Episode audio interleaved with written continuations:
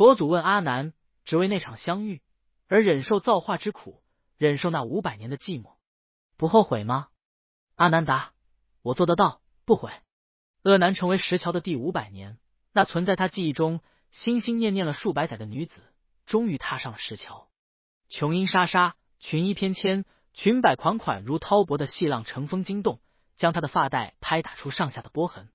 他想将她一言一行刻进他冰冷的心肠内，封存起来，似乎就能暖了自己。等待的时光漫长，相见的时刻却又须臾而逝。女子转眼经过了桥墩，她要去哪里？她似乎有些匆忙。呃，男什么话都无法说，只能安静的、忍耐的等待下次的见面。下次，他身边多了一位男子。男子说他叫江阿生。女子遇上江阿生那日，江阿生为女子提去手中的重物，而作为回报为他为男子撑了伞。石桥阿南心中微酸，因为除了倾听两人渐行渐远的声音之外，他不能为女子做什么。女子再次出现在石桥上时，江阿生也在。阿南除了难受，依旧无法为女子做些什么。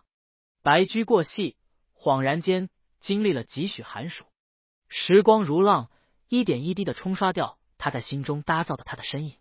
当又一次女子带孩子走过桥面之后的几年，阿难逐渐想不起他的样子。阿难成为桥，看着女孩与江阿生相遇、相恋成亲，一路扶持彼此，生儿育女，直到老，直到死。然而那座桥又做了什么？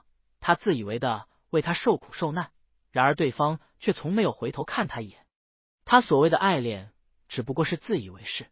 他以为自己是受苦的圣人，可实际上只不过是个用漂亮的话包装自己胆怯的蠢货。我曾经害怕被拒绝，所以选择缄默，守在女孩身边，自以为这样能换取她的心，她的垂怜。可我依然为此妒忌、心慌，害怕女孩因为他人的出现离我而去。然而，那些我没说清楚的话，却让女孩产生了误会。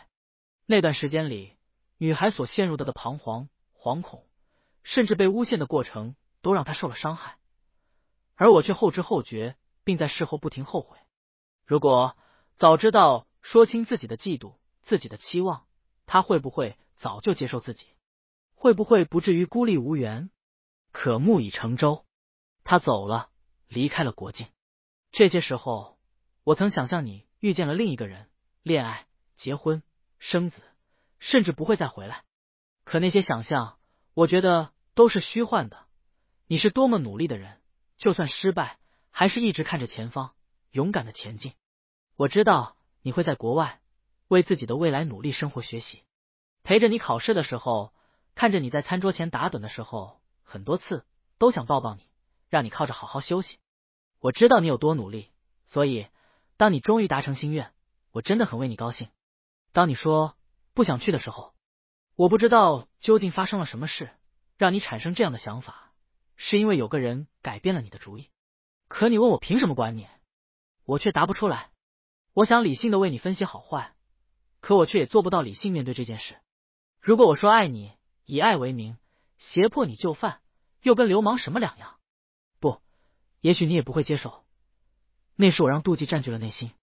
有个人让你为他改了主意，我竟然很羡慕他，可我却什么都没为你做，甚至连你的焦虑都缓解不了，连你受了伤我都不知道。